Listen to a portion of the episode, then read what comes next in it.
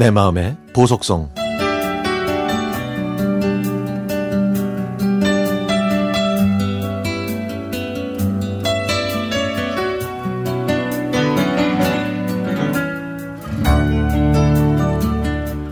제가 좋아하는 배우가 있습니다. 옛날 배우 캐리 그랜트인데요. 저희 부모님 세대 분들이 아실 만한 그는 1930년대부터 60년대까지 활발하게 활동했던 명배우였죠. 지난 11월 29일은 캐리 그랜트가 세상을 떠난 지 35주년 기일이었습니다. 그는 살아생전에 믿을 수 있고 신뢰할 수 있는 친절한 신사로 기억되고 싶다고 말했다고 하는데요. 주로 코미디 영화에 많이 출연해서 그런지 저는 그냥 옆집 아저씨처럼 친근하고 재미있는 배우로 기억하고 있죠.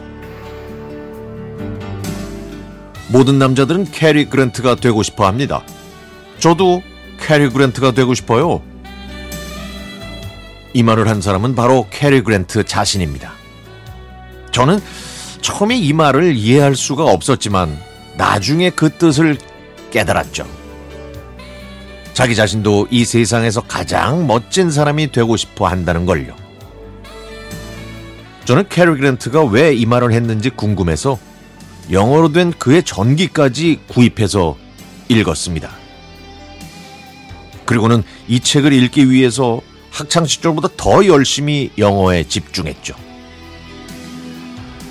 처음에는 캐리 그랜트가 그저 잘생기고 유머 있는 배우로만 알고 있었지만 그의 전기를 보고 많은 걸 알게 됐습니다. 그 중에서 제가 가장 놀랐던 건 그가 우울증 치료를 받을 정도로 많은 아픔을 가진 사람이었다는 겁니다. 그의 어머니도 정신질환이 있어서 그가 아홉 살때 병원에 입원했는데 아버지는 이 사실을 숨기는 바람에 오랫동안 어머니가 돌아가신 줄 알았다고 하네요. 그 후에 아버지가 재혼을 했고 캐럴 그랜트는 떠돌이 생활을 했는데 아버지가 돌아가시기 전에 어머니가 병원에 있다는 사실을 알려줘서 찾아갔다고 합니다.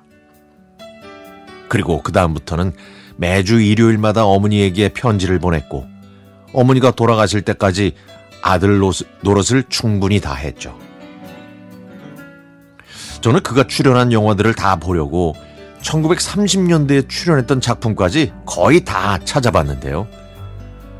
화질은 열악했고 소리도 잘 들리지 않았지만 저는 그에게서 눈을 뗄 수 없었습니다.